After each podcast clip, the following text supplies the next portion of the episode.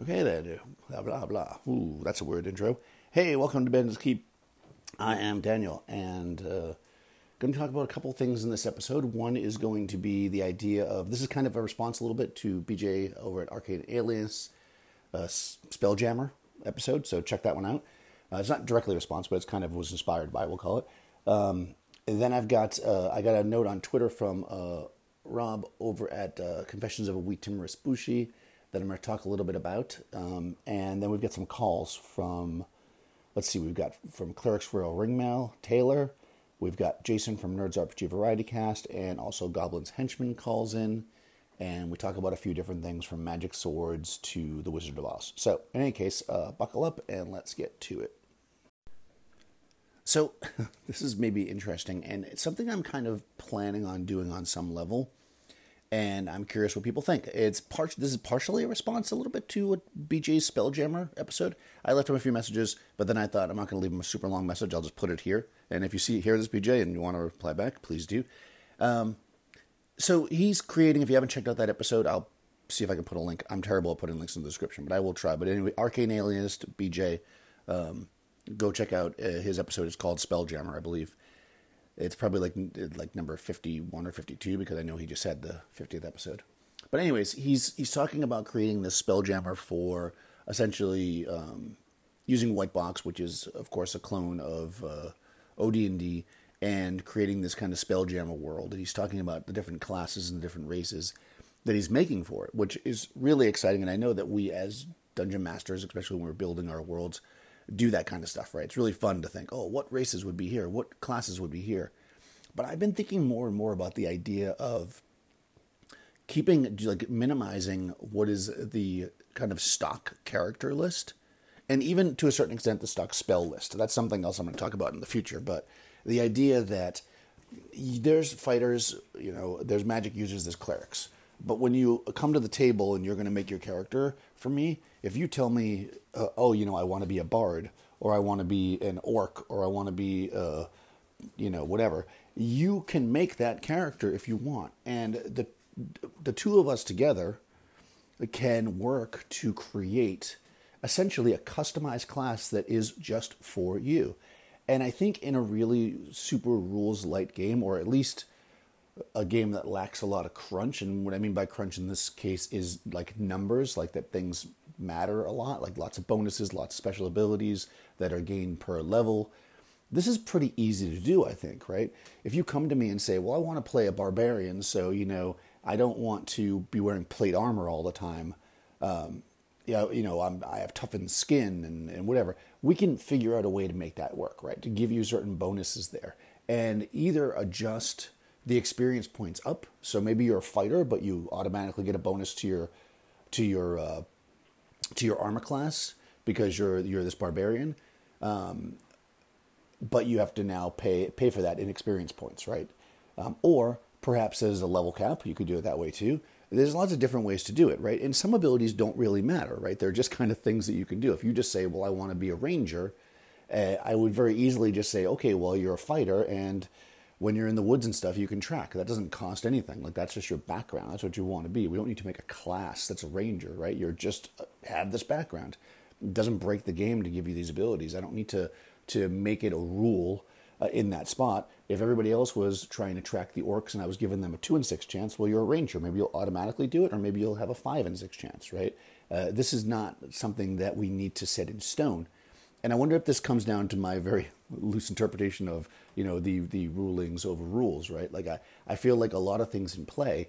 If you want to be Robin Hood, or you want to be King Arthur, or you want to be, uh, you know, uh, D'Artagnan. I know these are all coming from different types of fantasy, but uh, you, they're all fighters, right? All of them are fighters. It's just a matter of how they operate, how they dress. Maybe you have, uh, you know, what what types of weapons they use, and if you want to I mean, honestly, if you want a lot of credit on my table, you'll and you want to play barbarian, you won't beg for better armor class when you don't wear armor. You'll just not wear armor because that's what your character would do, right? Um, in certain situations, and you'll get benefits sometimes. Maybe when you're sneaking and that kind of stuff. You know, even Conan put on heavy armor when he went into to battle, but he didn't walk around with it every day, right? So uh, I don't know. I think that uh, that the idea of creating all these classes is really fun for us as GMs to sit down and be like, oh, I want to give the the this is going back to BJ. You know, he wants to give these options, so he's like, I'm gonna make, I'm gonna give them Tabaxis to play, and I'm gonna give them Warforges to play, and I'm gonna give them whatever. But why not have a child come to your table and say, tell me about the character you want to play, and then just make a class for them, because essentially you can just look at the classes and the races that exist and combine things to make it work, right? If which I think is essentially what what he's doing, anyways, right? Uh, you know, I think he pretty much said his Tabaxi class is essentially uh, an elf, right? But they're they look like cats, I guess. So you know, you can just do that, right? It's like, oh, you want. this is a joke that I often make when somebody is in my BX game and they're like, oh, I want to play, you know, something that doesn't exist in BX. I just usually go, oh, so an elf, right? You know, this is it, right? Why can't we just uh, do that, make custom characters for every player. I wonder how difficult that would be, you know, to do this. And if you're planning a campaign that's going to last and hopefully these characters are going to survive, it's worth it, right? And of course, once you do it one time, if somebody else wants to play that that race or that class, you already have brief notes on it. But you can create something on the spot that you know maybe with a little bit of a thought process that works. And I think if you have good player buy-in and good GM buy-in, you can even say, okay, you want to play uh, psionic? Okay, well, I'm going to give you these abilities, but just understand we've not tested this. So if it's crazy or powered or whatever, we're going to have to adjust it. And you know, if your player's good with that, which they should be, then all's good, right? Uh, I don't think that there's really any loss in just allowing people to kind of create their own classes um, as they go. And this also takes a lot of burden off us up front um, as far as, uh, you know, creating a world, let's say. Now, obviously, if you are playing in a more fixed place, because I know, for instance, uh, BJ's got amazing. If you haven't listened to BJ's entire catalog, I recommend going all the way back to the beginning because he's got his whole world building that he's done, which is really great. I'm too lazy to do that kind of stuff. So for me, if you want to play, you know, uh, if I'm playing in like a, a, a fantasy, you know, Germany uh, setting, right, and you want to play uh, a character that would be more, uh, you know, something that might be more kind of Middle Eastern, you know, with, with uh, scimitars and, and, and, you know, riding, uh, you know, uh, across the desert and stuff like that. And now you've traveled here. You know, I have no problem with just adding that to my world because I'm not, I don't build the world out that far personally. So I don't, I don't have an issue with that. So, um, you know, all you could say, well, you know, I'm from a race of, uh, you know these these salamander people that that live in the desert right? Now you're a salamander person and you live in the desert. So maybe you are you know uh, resistant to uh, you know the the sun. If it's really hot you you can travel really far. You know you you might not need as much water but you know maybe cold spells are going to hurt you more right? Something to that effect. I'm not sure if salamanders are cold blooded but anyways you know what i'm saying. Clearly i didn't research this before i started talking. But the idea here is just that you would be able to create whatever character you want um, in this world because working with the GM, you can literally do anything, right? Um, all you have to do is balance it out. So I'm curious what people think about that. Do you think that's way too open ended? Do you think it would be difficult to do that? You know, would you be open to to players approaching your table and playing anything that they want? You know, within reason. Uh, you know, if they come up with a character concept, you can just make it work. Can you make it work with just the three kind of standard classes? Your kind of religious class, your magic class, and your your fighting class? Or do you think that that's just not possible? Like, what would a bard be? Could a bard be a magician? Could a bard be a cleric? Aren't clerics the, the ones that, that are, are preaching? Aren't they the ones that uh, should have high charisma and, and talk in front of groups and convert them, right? If you're using them in a more priestly way versus a warrior way. I wonder. So let me know what you guys think about this idea. And BJ, if you hear this, you know, let me know what you think, especially. But I'm curious if if you all think that this is just nuts and that we should be like, no, no, no, these are the classes that exist in my world and this is what it is, or if we should just let people make whatever they want, or maybe something in the middle. Okay, so I got a, a message on Twitter from uh, Rob, aka Minion, or Minion, aka Rob, or you know, we timorous bushy. Um, and uh, talking about kind of level caps and uh, the different races and I think it's super interesting. I'm not going to read the whole thing because um, maybe he'll call in, uh, and I also I'm not. I think I interpret this correctly, though, so we'll, we'll see if my short version or or my improv version of what he said works. Essentially, um, it's talking about level caps and the idea that like maybe each of the races are connected to something. Like the elves, in this example, the elves to the sky, dwarves to the under underworld, and the halflings to the land. And when you reach the the level cap, you can actually progress still. You don't you don't get capped. You don't stop. But um, what happens is you start to take on a what he's listing, what he's calling a, a taboo. So essentially, um, this is where you have this thing where like elves, you know, get hurt by silver, or you know, uh, dwarves maybe can't be in the daylight, or you know, you, I guess you'd roll randomly. So you, if you want to continue to adventure and get experience points and stay in the world of man, essentially, you are going to uh, become maybe more powerful than other others of your race because you're risking this, right? But um, you'll also pick up some some sort of taboo, which uh, could you know be a be problematic, right? So I think it's a really interesting idea. Um, although I'm wondering if not not to just use those right away because you know I'm I'm mean like that. So I mean I'm just curious uh, uh, about uh, uh if you want to call in or maybe maybe we can do a, a what, do, what do you call one of these combination calls because I think it's a super interesting idea.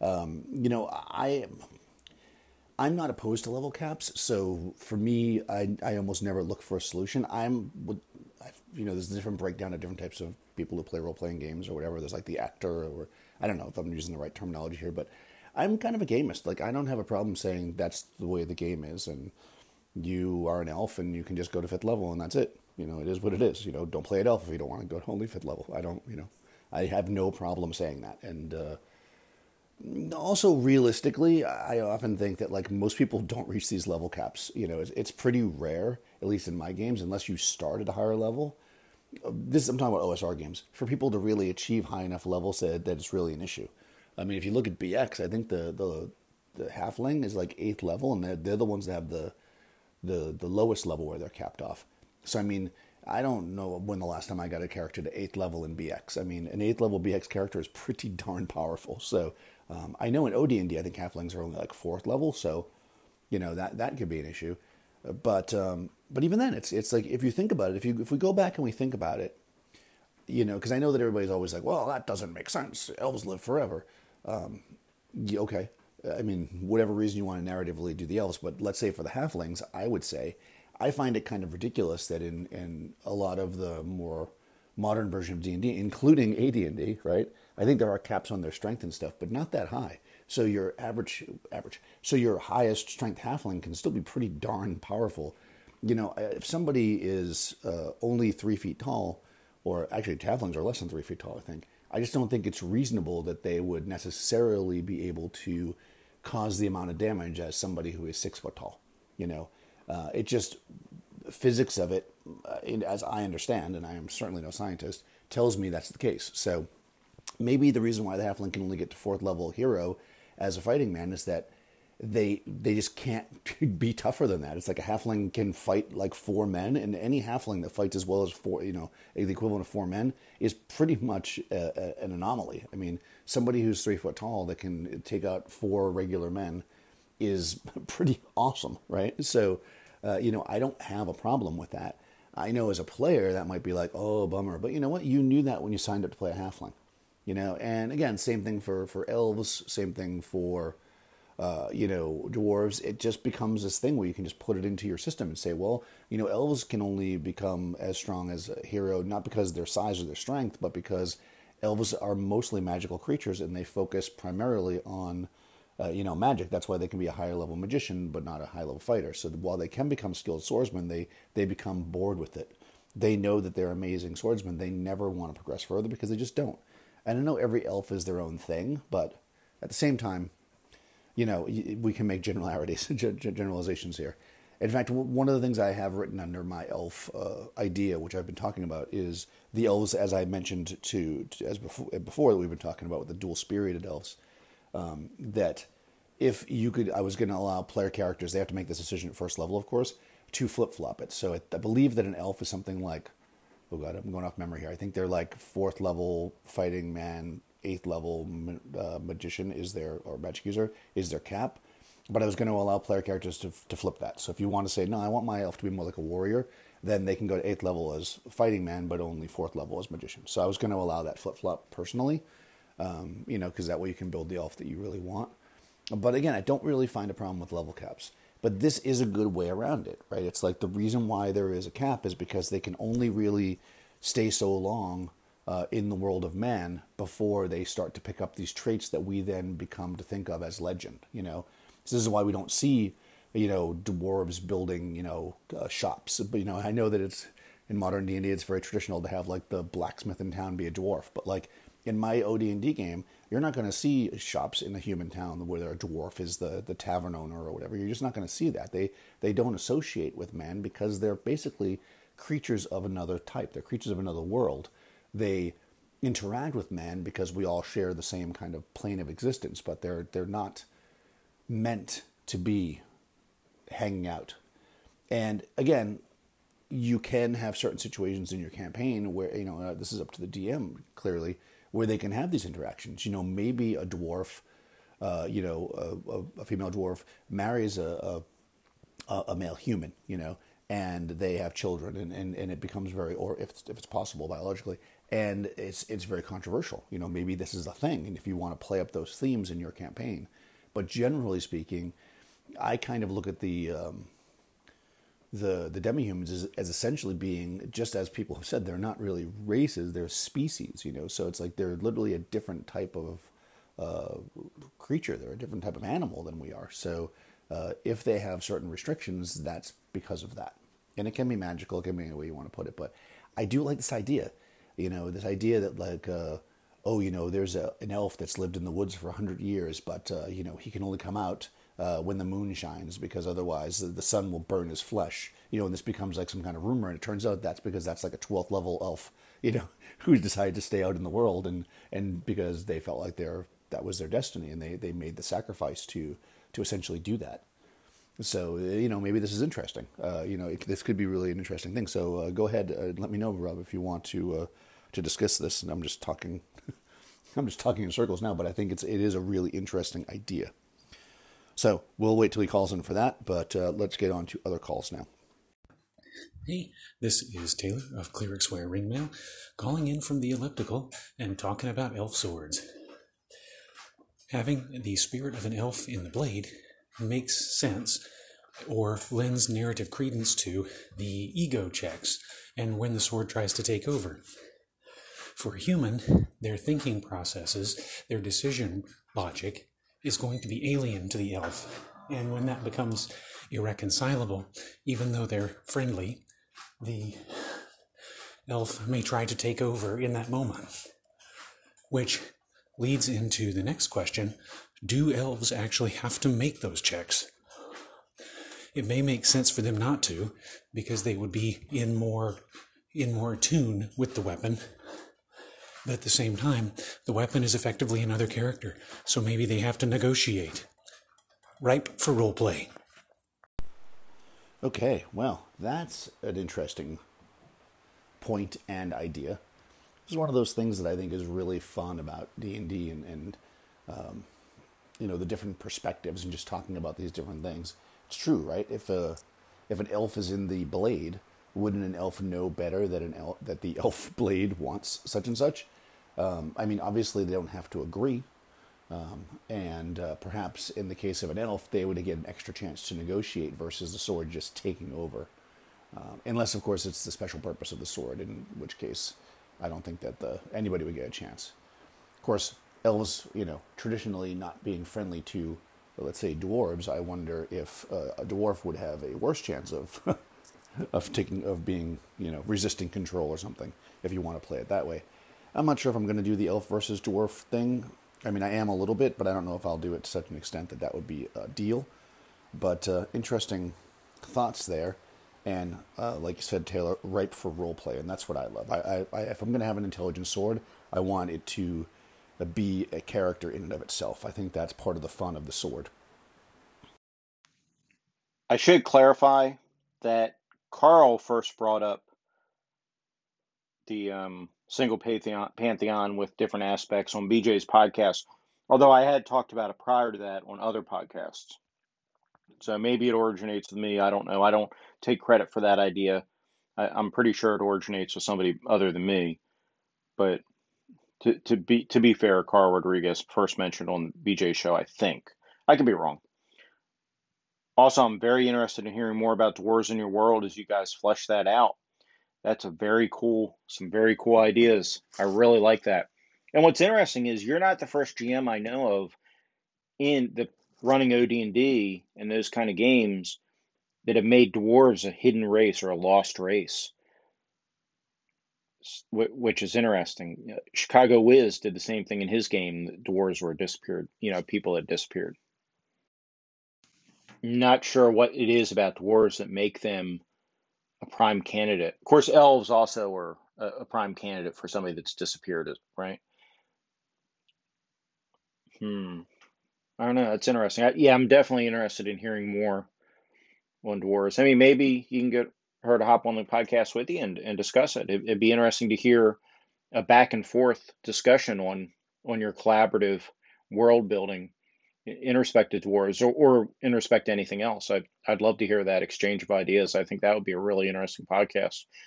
Unless you've done, I haven't looked on your YouTube lately, unless you have a YouTube video that, which would also be cool. What else? James Bond. The other thing that's great in James Bond, I'm sure you'll mention when you do your review, are the chase rules are actually pretty good in that game for an early game. So, anyhow, talk to you later. Oh, that's really interesting. I'm going to have to look uh, back at uh, the Chicago Wiz blog. I've read a bunch of it, but certainly not every bit of it. Um, I don't know. I think for me, uh, I, am just now trying to think why maybe people think of dwarves as a lost race, and I'm wondering uh, versus elves, let's say. And I feel like maybe the way elves are often played is that they are so distant from, you know, human, which would be the the baseline, right? Society, that you don't realize the elves are gone. They're just kind of out there somewhere. And then one day there's no elves. Whereas I feel like the dwarves are often played as if they interacted in some level with the humans. A lot of game systems use them as, you know, they forge the weapons, they do these things, they are the miners. So maybe the humans have interactions with dwarves more often so that when they disappear, we see them as being lost, where the elves have just always been lost. If that makes sense. Uh, I mean, I'm just kind of thinking about why I would do it now but uh, and also I guess maybe the whole underground thing, uh, you know, the the idea of that dwarves are are are a race that's underground, and we think about digging up the past by going deeper into the ground. So maybe that comes down too. But that's actually a very uh, a very good point. Um, I never really thought about it. Yeah, I'm reading through the James Bond. I can't remember if I said this already in previous, but I really love the way the book is set up. It's um, if I didn't say this already, I'm saying it now, and if I did, well, I'm repeating myself. Uh, for anybody who hasn't seen the, the rule book, it's basically like a two column setup. And one column is very, uh, very much for the players, and the second column is like some of the nitty gritty rules. So it makes it really a simple read, especially as a player. And I also like how they're laying the book out. It starts off almost immediately at the beginning with an example of play. And it says, you know, you're going to need to read this now and then read it again once you know what all the rule names mean. But the example of play in my mind, really get your your head going. And, and, and as I'm moving forward in the book and reading things, I'm like, oh, yeah, I get that. I see how that plays out. And the way they actually do it is they show it as a, it's two columns, right? So they've got it written as like almost like the movie script. And then next to it, they've got the, the, the role play action that's going on behind the scenes. So I think it's really cool. I'm, I'm liking it so far. And uh, I don't know that uh, it's going to be better. I hate using words like that. That's why uh, than top secret for me, like as far as how it works. But I, I do think it's designed in a way that the rules themselves seem to lend to the uh, the cinematic vibe. And what I mean by that is, you know, sometimes you're playing games and like you could take any game. You could take a one-page uh, RPG and make it incredibly cinematic if you play it that way, right? But as many people have talked about, including myself, sometimes there's some systems that just seem to be made to be played a certain way. And I think that this falls into that category of something that seems to be made to be played in a cinematic way. Um, they do an example of the chase rules in the, the example of play, so I haven't got there yet, like how they actually work. But I like this idea of like you bid back and forth with the game master. I guess oh, that's kind of fun. I, I like things like that. I I know that some people might feel like boy, maybe I'll do a podcast about this, about the idea of what really is adversarial. I think one of the very first uh, things I did was I talked about that. But I think people mistake uh, the idea of a dungeon master challenging the players and, uh, you know, playing quote, against them in a way that is exciting and fun and making a challenge, and adversarial meaning crush the players because dungeon master is a dick I think that's two different things, two very different things. And I believe that you can actually, and I prefer a dungeon master that challenges me and makes it difficult. They they make me earn it um, to one that is always going to to make it so the players can win. Um, although this game particularly says it's a player centered game and that uh, the, the dungeon master should make it possible for the players to win. So you know we'll, we'll see we'll see where it goes, but I'll, I'll probably. Um, finish reading it up in the next week or so, and I'll do a little review. I'll probably run. Um, there's actually a scenario in the back. Uh, I'll probably run it. It, uh, it. You can play it either by yourself or run it for somebody. So I think I'll play it by myself, and then I will do like a quick one-on-one and run it for somebody, and I will do a little review on the James Bond 007 game. Very excited about it. Thanks for calling in, Jason. Hi Daniel, thanks for your message about Wizard of Oz. Yeah, I mean, I I have to confess I was uh, I was slightly surprised when I put my episode out that to discover that uh, there was more than one book Wizard of Oz. There's like 16 or something in the series. That kind of uh, flummoxed me a little bit, but uh, you know, there you go. But it does mean there's a deeper well to, of information to draw on. And um, yeah, I, I, like the colour theme. I think I'm going to make some use of that. And you know, maybe with the NPCs, I will give them special abilities. They can, uh, you know, as a companion, you know, companions to the adventure party, they can like deploy some of their skills possibly to help the party out in in need. You know, sort of almost like a one you know magic item or something. All right, cheers, fella. Thanks for the message. Bye. Oh yes, I'm I'm very excited about what you do with this. I think the Wizard of Oz is is a very very interesting thing, right? And I remember, I think it was the Wizard of Oz that they were talking about. I was watching this YouTube channel where they were talking about fantasy and film and uh, stuff, and they actually kind of look at the Wizard of Oz as while it's a fine movie or whatever, as kind of being an example of kind of the beginning of kind of a bad thing happening, where they took away um, some of the darkness that existed in the original stories and kind of cleaned it up and made it like a little bit more pretty, and um, because the actual uh, story is, I mean, in my opinion, is a little bit darker and. Uh, yeah, there's a lot of stories in the I guess the the series. I've only actually read the actual one, The Wizard of Oz, and then I've also read Wicked, which doesn't have anything to do with it. But there's also a movie, if you haven't seen it, Return to Oz, which I don't know if it has anything to do with the books or not, but it's super interesting and it's much darker in tone, which I'm kind of digging. So I think that tone of the Return to Oz movie, but the characters and themes and some of the more recognizable stuff of the main Wizard of Oz could be really, really interesting. So I'm looking forward to hearing more about that. All right, if you've gotten this far, you'll uh, be ready for my, my terrible ending, which I always have. Um, thank everybody who called in. Thanks for uh, for listening. Uh, I am trying to be more consistent, although not consistent as in certain days I put these out, but uh, staying on top of calls I have. So um, if you all want to call in, that would be fantastic. You can also uh, reach out to me on Twitter, Bandits Keep, YouTube, Bandits Keep. Uh, let me know what you think about these ideas. I think I'm going to, uh, as I mentioned, start shifting my OD&D uh, with chainmail uh, focus to the kind of the world building ish kind of ideas like this, talking about the different classes, how they work, how they interact. Uh, I'll probably start looking at things mechanically a little bit too, because I think that will matter, right? Because uh, when I'm talking about oh, halfling can only get to fourth level, I mean, what is fourth level hero in in chainmail, and like what what can they potentially do? And we'll see, you know, how that works out. So, in any case, until next time, be good.